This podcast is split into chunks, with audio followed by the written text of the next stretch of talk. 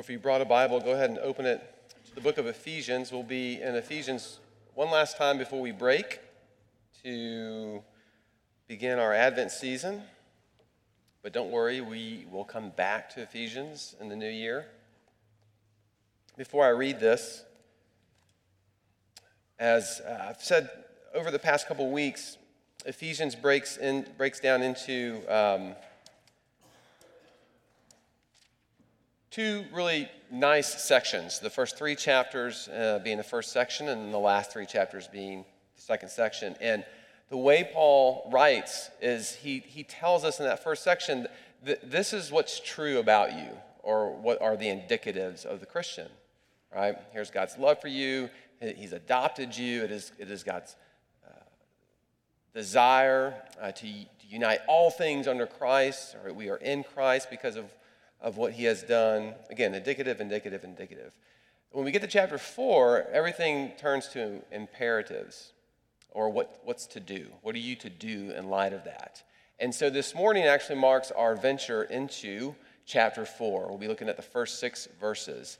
Um, but this is going to be sort of a scratching the surface, if you will, for what we will come back to in uh, the new year when we pick back up with uh, the book of Ephesians. So, with that in mind, let's give our attention now to chapter 4, verses 1 to 6, as we hear Paul now exhort the Christians in Ephesus based on all the things that he has already mentioned um, that are true for them because of who they are in Christ.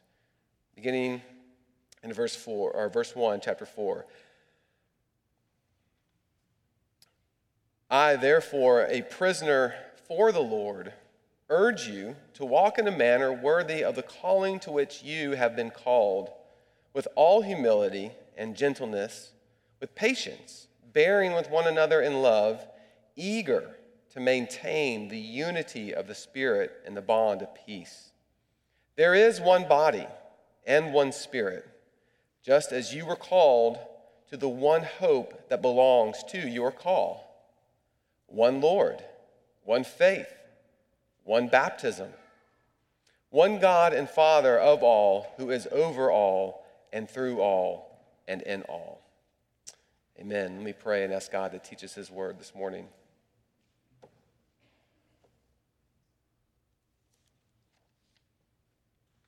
Heavenly Father, we thank you for your word to us, for the book of Ephesians, and um, all that it has taught us this fall. And so we pray that you would continue that work, that you would open our eyes and our ears this morning uh, to see and hear things otherwise we could not, uh, that Christ would become more beautiful and believable to us than all the other things that bid for our heart's affection. Would you do this for your glory, we pray? Amen.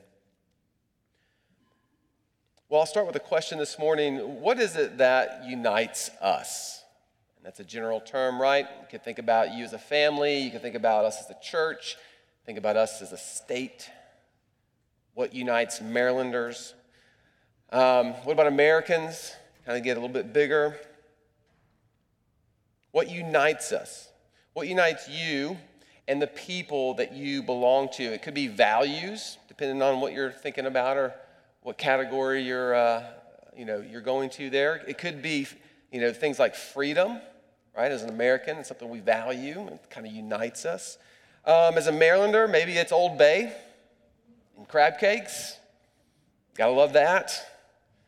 Um, is it sharing the same last name, right? Is that, is that what really drives your unity? Maybe it's the same uh, tastes in music or your love for football or different other hobbies like that. What, what unites you? And the people that you belong to. And we could say that clearly a lot of things unite us. A lot of things unite us. And perhaps a better question is, is not just what unites us, but what is actually able to keep a group of people together through both good times and bad times? Because let's face it, right? Like the things that, that, that we look at, look to to unite us, uh, whether as a country or whether as, as a church or our state or whatever, family, right? Sometimes those things change for us.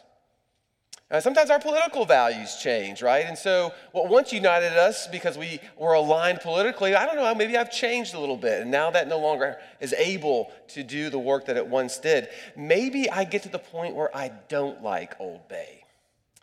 And therefore, for some people, that might just mean you are no longer, you're dead to us as, as, as Marylanders, right?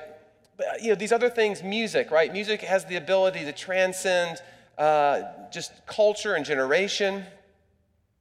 But maybe that taste changes, and so what used to unite you doesn't anymore, which is why the better question is, is what, what is actually able to keep a group of people together through all seasons? And not just a group of people, a group of people who are uh, different culturally, different ethnically, age, um, socioeconomic status, right? To keep a group like that together. Now, that's different. What is it that's able to keep that group, as different as it is, also together in the midst of conflict, in the midst of things like growing impatience with one another, in the midst of normal challenges that creep in over time? Is that particular thread that ties them all together, is that strong enough? Is it big enough to transcend everything else in order to maintain the unity which the group has? Well, whatever that is, whatever that one thing is, one thing is true is that it has to be what that group treasures the most. It has to be what that group treasures the most above all things. And this is where Paul pivots. He's, he's essentially talked to them about what is the treasure. And now he's saying, because this is your treasure, this is what's going to be the motivation for you, what's going to be the power for you, what's going to allow you uh, to maintain the unity that you have in him.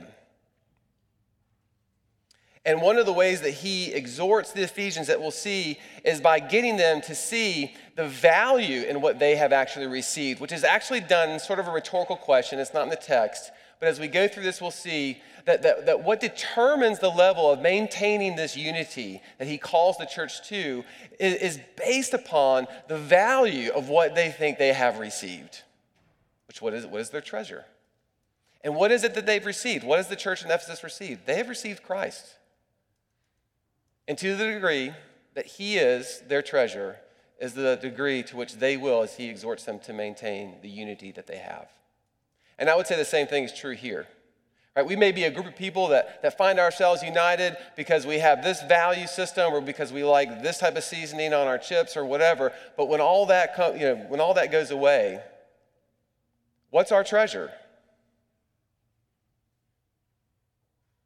And while that is a rhetorical question, I would love for all of us to yell out, Christ. right? That is our treasure as the church. And sometimes we forget that and we need to be called back to it. That's what Paul does. This is the treasure. And because it's a treasure, this has the power and the ability to unite and to maintain the unity that Christ has already given them. But again, it comes back to the value you attach to what it is you think that you have received. And this is what he exhorts the Ephesians to do. I want to look at two things. It's kind of one, again, this is sort of a primer, but as it, pertains to unity, I want us to look at the tools that Paul lays out to maintain this unity. And then I want us to see the testimony that makes for unity.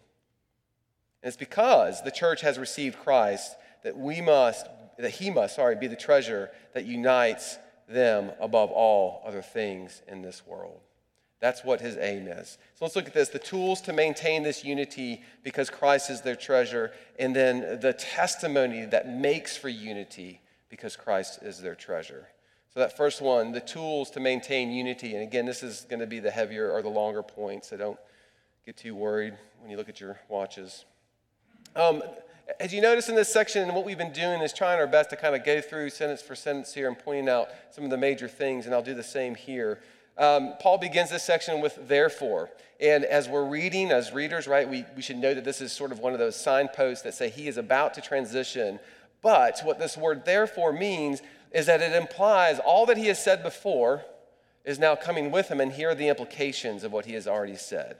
In other words, we have dealt with the doctrinal, if you want to think about it like that. Paul has dealt with the theology and the doctrine. Right now, it's time for the practical application of those doctrines, of those truths. It is for a father and a mother, right, to sit down and look at their child and say to them over and over, You are loved, right? We love you. You have our name. You are safe. You are more valuable than you could ever imagine. Therefore, therefore, live and walk in light of this reality. Let your life reflect the doctrines of our love to you. And that's what Paul says. Therefore, I, the prisoner in the Lord, urge, urge is emphatic. It's, it's not a suggestion. It's like, you must do this. Urge you to walk worthy of the calling you have received. What does Paul mean by walking here? Um, this will be a, a, a term that we carry with us for the rest of this book. But to walk here is to progress. It's to progress. It is the step by step process throughout one's life that Paul is speaking of. He is not saying, okay, uh, you have until next Sunday to figure all this out and to get your lives in order and to shape up and fly right, as we sometimes say. He's not saying that. No, walk worthy or go on living in a manner worthy of your calling, worthy of your salvation, worthy of your, of your adoption, that you have what received. And this is something that will continue on for the rest of your life. Sinclair Ferguson writes this Our lives are to give practical expression and visible illustration to the power and reality of God's grace in us. That's our walk. That's what Paul means. What is to be noted is how Paul isn't just, again, suggesting that the Ephesian Christians do this, he is urging them. It is emphatic. They must do this. There is no other way. It is imperative. Now, this is what's important as we go back to how the book is laid out. It's imperative, what? Not to their salvation, right? This is where we sometimes mess up. We read, we read statements like this and we think, okay, if we don't do this, then we will lose our salvation. That's not Paul's thinking. What is his thinking? It's because you have this salvation, this is what you do. That's the grammar of the gospel. You be first, then you do. If you don't live out of this being, the doing will never connect. And, and more importantly, it will not be a reflection that people around you look at and say, oh, wow, there's something new and different about this person. Because it won't be Christ you are reflecting. It won't be his gospel, it won't be his message, it'll be something else. It is imperative, again, not to their salvation but it is imperative in light of who they are. Just as, again, a father or mother would tell their child, You bear the name Moore. That may not mean anything to you as a four year old or a five year old at this time, but this is what it means. Therefore, live in light of that. Um, this salvation, as I said, for them is already secure. So, this mission then is what it becomes. Um, or, or what this imperative becomes, is the mission for the church to reflect gospel truths or realities in the way that they live. Um, it is a, a plant rooted in fertile soil that produces a fruit. The Ephesians we've already have read in, in chapter 3, what they are, what rooted and established, rooted and grounded, what in love, which is in Christ. That's where they are. And because of that, this is, this is what, what Paul urges them to continue to do to live out of this reality.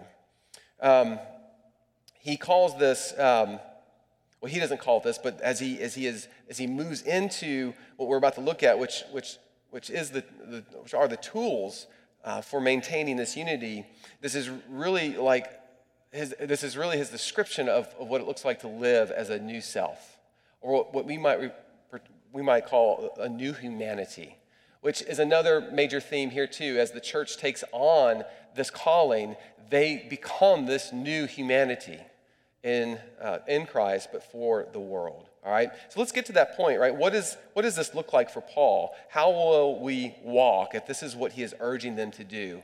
And he lays this out in verse 2. If you look at it, we are to walk in a manner worthy of our calling with what? Humility and gentleness, with patience, bearing with one another in love. In other words, these, friends, are the tools to maintain unity for Paul. Now, at first listen, you might have expected Paul to say something more radical, maybe just something different altogether, right? A new humanity. And what they're supposed to do to maintain this is humility, patience, right? That doesn't sound too countercultural. And in our day, it wouldn't be, but in, in his day, it, it absolutely would.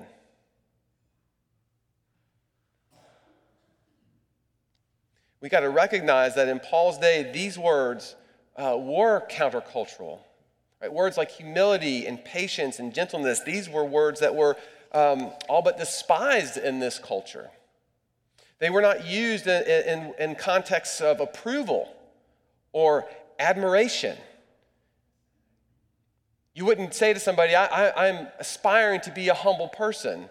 You would either get laughed at um, and, and nobody would be interested in wanting to hang out with you, essentially, as far as the culture is concerned. Right? These are not things we would aspire to. You would not say, I long to be gentle. Right? That's just another term in this day and age for, for weakness, uh, for not, not being strong and, and, and taking what is yours, demanding that type of respect out of that bravery. No, instead, it, it, it's not until Jesus comes that true humility, for example, is recognized and valued. It's not until Jesus comes and the spread of Christianity over the past 2,000 plus years where words like humility and gentleness, right, become what valued. So if that's something that you aspire to in a spouse or friend or even individually, you have, you have no one to thank but Christianity, essentially. Let's put it that way. Um, these words were not looked at as something to be valued. Jesus made them valuable right? But just because these characteristics are virtues today doesn't mean culture practices them, and it certainly doesn't mean that Christians practice them. In fact, the world today doesn't really possess the tools, as we'll see, to practice humility, to practice gentleness or patience that leads to bearing with one another in love in the way that the church does. Why? Because the world doesn't have Christ. And that may sound funny to your ears this morning, but this is what Paul is trying to urge these Ephesians to recognize what they have, what they have received. It's not saying that, that, that Christ isn't offered to the world, but who does Christ belong to? Or who belongs to Christ? It's the church. In other words, you won't be patient with someone to the, degree, to the degree that they need patience if you don't recognize your need for Jesus and thus how patient he has already been with you. That's grace. You won't have the motivation to be truly humble until you see what your Savior gave up, which is Himself and all of His glory to have you. Those tools belong to the church. They are tools that, that are strong enough, right? That, that are powerful enough, right, to maintain the unity that Paul is urging them to pursue. Right? But their power is only met, again, if Christ is what? Their treasure. If Christ is the treasure of the church, of the Christians who make up the church, anyone can read the teachings of Jesus, and many do, and look at him as a, as a, as a good uh, prophet, as a good teacher, and try to take on and mimic these things. But if Christ is not their treasure, which means he's not their savior, he's not, he's not the, the, the gift of all gifts that they have received, then something else is, and that is what will dictate the degree of their walk. Right? So, what are these tools with our time here? First, humility, right? Humility, literally meaning lowly minded. Lowly minded. Uh, C.S. Lewis still has, I think, one of the best definitions of humility. He says this in Mere Christianity. He writes Do not imagine that if you meet a really humble man, he will be what most people call humble. Probably all of you think about him probably all that you'll think about him is that he seemed, to, seemed a cheerful, intelligent chap who took a real interest in what you said to him. If you do, if you do dislike him, it will be because you feel a little envious of anyone who seems to enjoy life so easily. He will not be thinking about humility. He will not be thinking about himself at all. In other words, humility to Lewis is not self deprecation, which sometimes we, it can be masked as. It's not self deprecation. It's not announcing to the world, I am worthless right? I'm the worst. That's not humility. That's false humility, actually, right? It's not thinking less of yourself, right? It's simply thinking of yourself less. And that's Lewis's point. It's not thinking less of yourself. It's not thinking more of yourself. It's thinking of yourself less. In contrast, it is a, you know, it, it is a curiosity about others. Are you curious then? Do you ask questions uh, to others about themselves? Or are you too caught up with yourself, with your own issues, or even your own fears and insecurities? Do you engage others not because you want them to like you, but because, well, one, they're image bearers and they're interesting, but that mainly because you're so secure in the wonderful salvation that God has given you in Christ because that's your treasure. That's what you value the most. Other people's opinions of you don't really matter. You see how that begins to play out as they're rooted in Christ. They're able to move into the world with humility, not thinking of themselves more, not thinking of themselves less, but, not, but, but, thinking, but, but thinking about themselves less. I, mess, I messed that up. Sorry. Um, simply thinking of themselves less. Tim Keller calls this the blessed rest of self forgetfulness. That's what humility looks like. It's not putting on something. As he says, you're not, not even aware of being humble in this moment. Philippians chapter 2, verse 2 to 3 says, Complete my joy by being of the same mind, having the same love, being in full accord and of one mind. Do nothing from selfish ambition or conceit, but in humility count others more significant than yourselves. Well, how is that going to happen? Right? Comes back to your treasure. Right? I care more about what this person thinks of me, what this person has said, which has been the gospel this whole time for Paul. This is your identity. This is what you're in.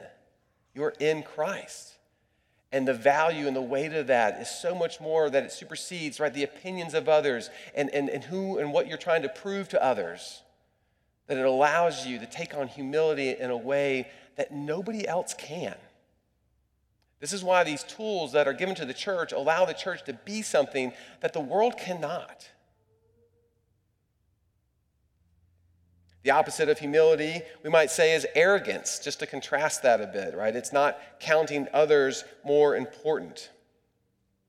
How do you count others more significant than yourselves? How, how do you not think less of yourselves? We just said, start thinking of your, start, start, start remembering and focusing on your treasure. As Paul told us back in chapter 2:11, remember your story. Remember where you came. You were dead until God made you alive with Christ, but remember how much you are what loved to. You have the riches of God in Christ. Jesus secured those riches for you. What he says about you matters more than what anyone else says about you. These are the implications of this doctrine. All right, just for time. That's humility. This is the first tool that, maintain, to main, that maintains unity. Let's look at the second one here briefly, though. We'll be coming back to all of these throughout this book. Gentleness, right? And this is sort of paired with humility, but, but um, it's, it's, a, it's a little different. Again, gentleness was something that was seen as, as weakness in this day and age often in the context of conflict, and it was not valued, right? Conflict was dealt with sort of in a might makes right type of way. Uh, that's where um, respect and, and um, valor came from. Um, but, but gentleness is a mark of the truly strong, as John Stott writes, whose strength is what? Under control. And this is why, this is why it's one of these tools, right? Maybe it's physical strength for you, like all of us are given different um, measures of strength, but also you know, maybe it's your personality. How are you going to steward that? Are you just going to continue to get your way by beating people up, essentially, is what gentleness is asking? Or are you going to be somebody that's, that's ruled and controlled by something else, which again comes back to our treasure? Are you going to be able, right, to steward your strength and by virtue have it under control for the sake of others. That is gentleness. That is a tool that Paul gives uh, or says is, is, is what will maintain unity. Um, this combination of humility and gentleness is how Christ described himself in Matthew 11. You might remember, beginning in verse 28 Come to me, Jesus says, all who labor and are heavy laden, and I will give you rest. Take my yoke upon you and learn from me, for I am what? Gentle and lowly. I'm gentle and lowly in heart, and you will find rest for your souls, for my yoke is easy and my burden is light. I know many of you are aware that Dane Ortlund uh, wrote a book titled Gentle and Lowly, and I, and I, believe y'all were doing a Sunday school class on that when I was interviewing here. Um, just commend that book to you. If you haven't read it, it is food for your soul to get into the idea of what it means for Jesus to, to embody and be these things. Okay, but where does this gentleness come from in our lives? As we come back to the text, where does it come from? Right? We come back to Christ. We come back to what we value. What have we received? What is that treasure, right? See, gentleness says two things about us. It says, I don't have anything to prove, one, and two, right, I know how I've been dealt with. Right? When we embody gentleness in this world, when we, when we deal with others gently, right, we, we are saying, I don't have anything to prove to you.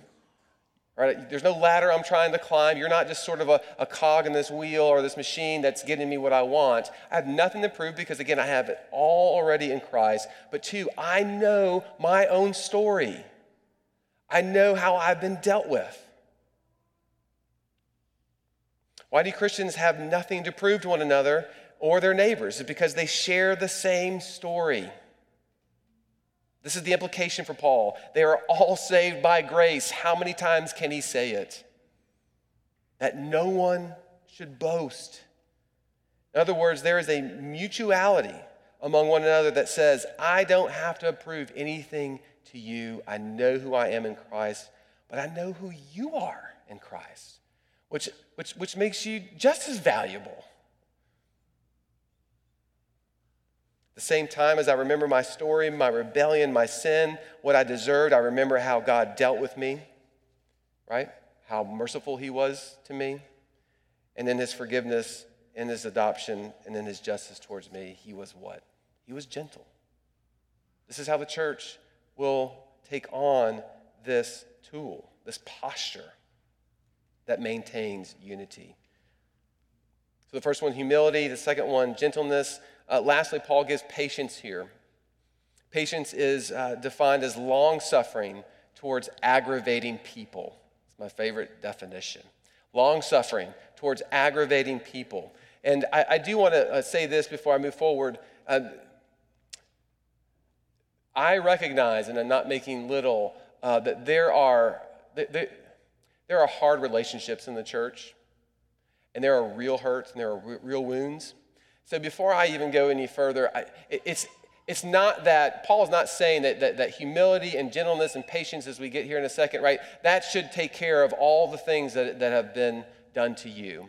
And it needs to be said that, that there are real hurts. And there are real uh, ways that people have been affected by one another in the church. And that has different situa- that's a different situation to deal with. This is not saying those no longer matter. And so while we can deal with those um, another day, what Paul is, is putting out there is like, this is how we maintain this unity. This is what we strive for. This is what, this is what we put on, as it were, for the world to see, because this is what it looks like to walk worthy of our calling.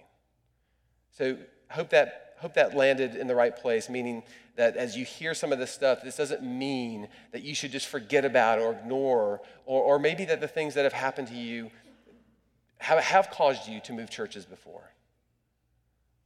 Having said that, patience being, being one that Paul labors on uh, in many of his letters, it is long suffering towards aggravating people. Now, as you may have already noticed, all three of these humility, gentleness, and patience right, they are, they, they are not characteristics that, that Christians take on as badges for themselves. Right? Nobody's getting a gold star around here for this. Rather, they are characteristics primarily for what? Dealing with conflict. I want you to think about that for a second. They are characteristics primarily for dealing with conflict. They are tools for bearing with one another in love. And the fact that Paul says, I urge you to maintain this unity, implies that he knows what? It's going to be difficult. People are going to hurt you. And not just anybody, but the people who are supposed, you're supposed to be the most united to, the people who share the same story, right? Those are the ones that Paul already recognizes they are going to hurt you and possibly even hurt you the most. It's why it's emphatic that he urges us to maintain this. It's going to take work. And even in our efforts, right, things don't always work out the way that they are supposed to, but I just wanted to draw your attention to that. The assumption here is that Paul recognizes and knows, he knows a little bit about the church. He knows a little bit about what, it, what it's like to bring all of these different groups of people, which, by the way, doesn't happen in any other institution in the world. Name it, I, it doesn't exist. You can send me an email. Nothing unites across all of the categories that I mentioned earlier like the church. And that's because of Christ. But even still, even the miracle that that is, Paul knows that there are going to be times that people hurt you. And patience, uh, as we talk about it, is, it, it is in many ways the chief tool that the church has to bear with one another in love. Patience says, I see you as being in process. I see you as being in process, right? Because what? I'm in process right? We start to, to, to, to see others in the way that we want to be seen. And because I'm in process, I see you in process, right? I'll extend the same care and long suffering to you that I would want and that others have shown me. That's patience. All of us are still in process. I'm in process, right? Your officers are in process, right? Everybody in here and viewing. We are all in process because that is the work of sanctification in our life. The Ephesians that Paul is writing to, right, they are in process. Paul is in process. And what is that? What is that process? They are all still growing and maturing, still being refined by the Spirit who now dwells in them. In other words, the home renovation that we spoke of last week, it is not complete. It is in process. And it's going to be in process until they go to be with Jesus or until he returns. And because that's true, patience must be the tool, along with humility and gentleness, that is used to maintain unity in the church.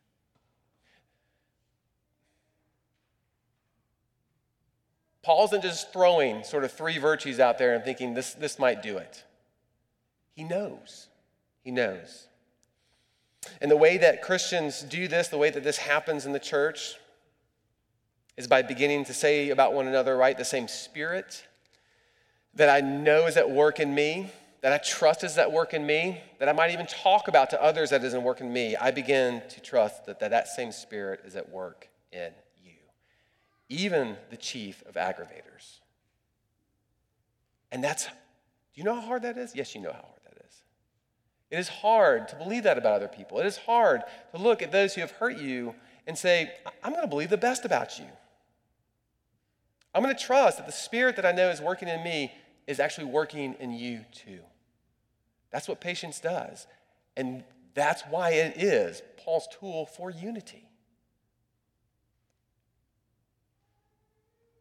As I said, what does this begin to look like? It begins, uh, I think, first and foremost, uh, for a body of people before there's ever any accusation about something, before there's ever sort of that, that uh, you know, just thinking the worst. It's actually the practice of, of always giving one another the benefit of the doubt.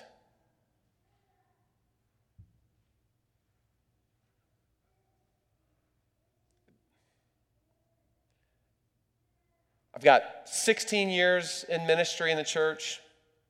It's still not enough to make this statement have the weight that I want it to have. But there's nothing that destroys unity and nothing that Satan uses more than the ability to get us spinning in our minds thinking what? The worst about one another. And, and, this shows itself in gossip. This is why gossip is talked about, the, one, of the, one of the main things Paul talks about, and the scripture talks about.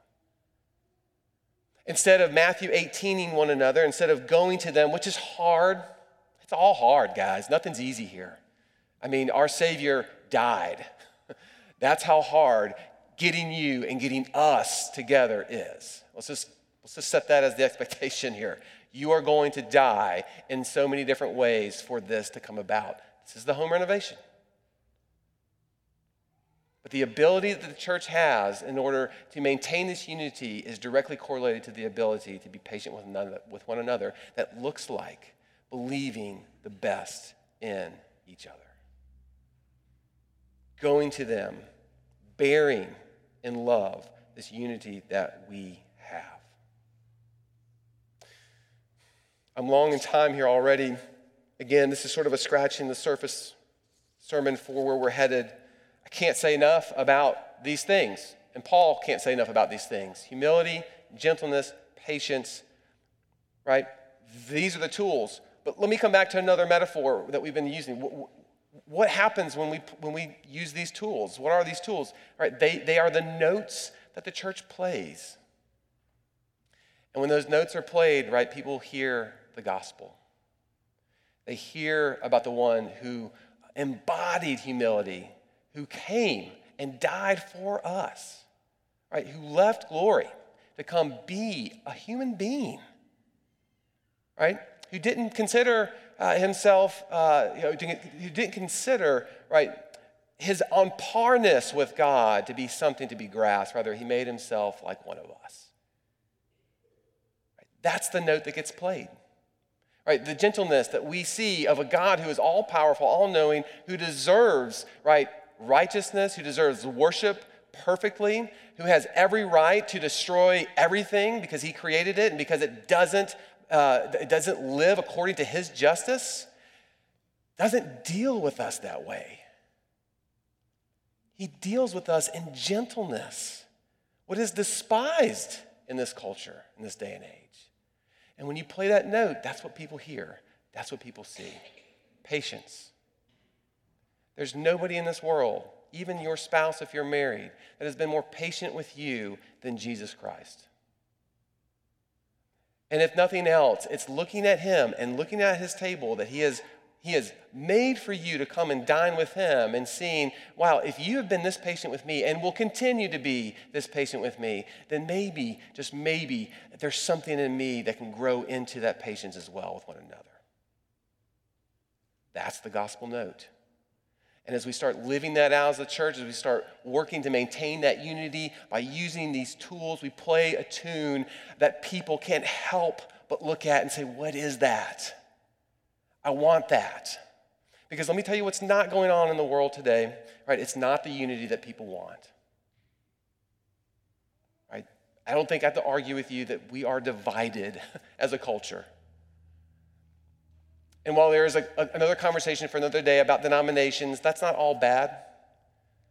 There's a unity that, that, that, that is bigger than the, the, the smaller things that, that put us in places, right, that don't bind our conscience Right? We did our confession of faith this morning because that is what truly unites us.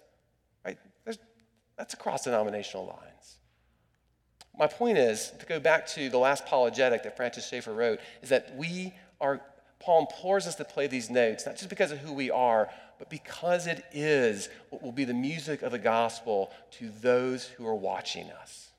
And what that music tells that world is it doesn't tell us about us, doesn't preach us, it preaches Christ which is what? Our treasure. The degree to which that happens is the degree to which you value what you have received. It's going to end with this story. Um, some of y'all are, I'm sure you're familiar with the movie A Christmas Story. Now, real quick, I know it's not Thanksgiving yet, um, this is just an illustration that happens to have Christmas in it. This is not a Christmas illustration, okay?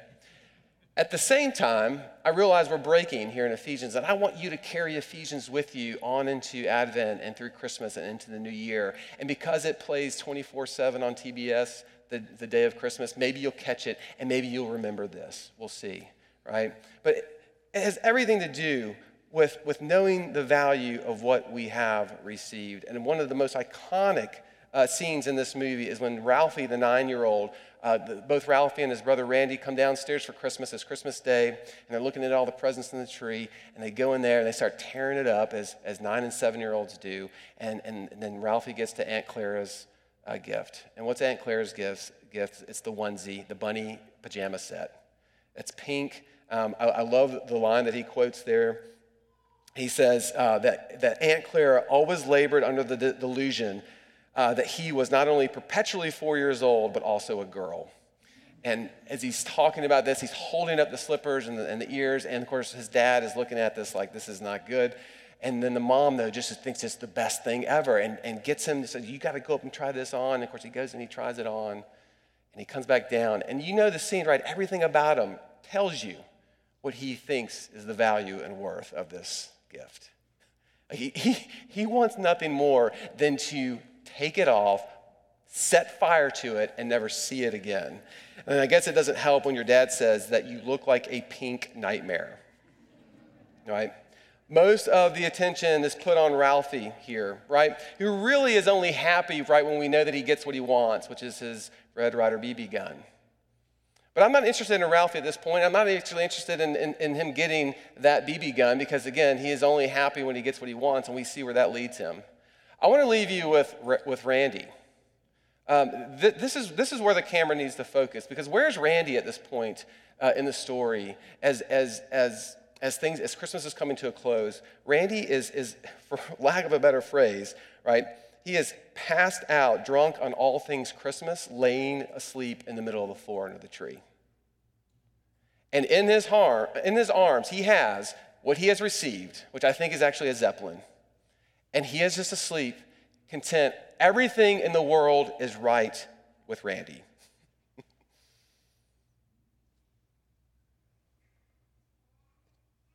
he is as content as any seven year old can be, and though this will only hold his attention for a moment, he is holding in his arms what matters most to him. And it completely, friends, dictates his entire demeanor his posture, his behavior, there's no doubt that it is his treasure. Everything comes down to what you think you have received. Everything comes down to the value of what you have received. Is it treasure to you? And is that Christ for you? Would Jesus always be what the church holds in her arms, as it were, right? In order to what? To walk in a manner worthy of our calling. Let me pray for us. Heavenly Father, we thank you for this text. We pray that you would, as we take a break from it, that you would allow it to do the work of growing in our hearts. Not just what we have read this morning, but this whole book. But I pray specifically for us as a church as we begin to sort of um, turn the corner on the implications of the gospel and what you call your church to be, which is one because of who we are in Christ, because of, of, of his redemption for us. That, that it would be because of the value we, we, we put on that gift, as it were. He is our true treasure, treasure, that this would be what motivates and sends us into the world uh, to maintain the unity that we have in you, to reflect to the world the gospel message of what Christ has come to do for sinners like us. Would you do that for Wallace? Would you do that for your church uh, throughout Maryland and in this country and throughout this world? That when the, when the world does look at your bride, Right? They don't see the things that we treasure uh, like politics or money or any other thing. What they see is us holding fast to Christ. Would you do this for your glory alone, we pray? Amen.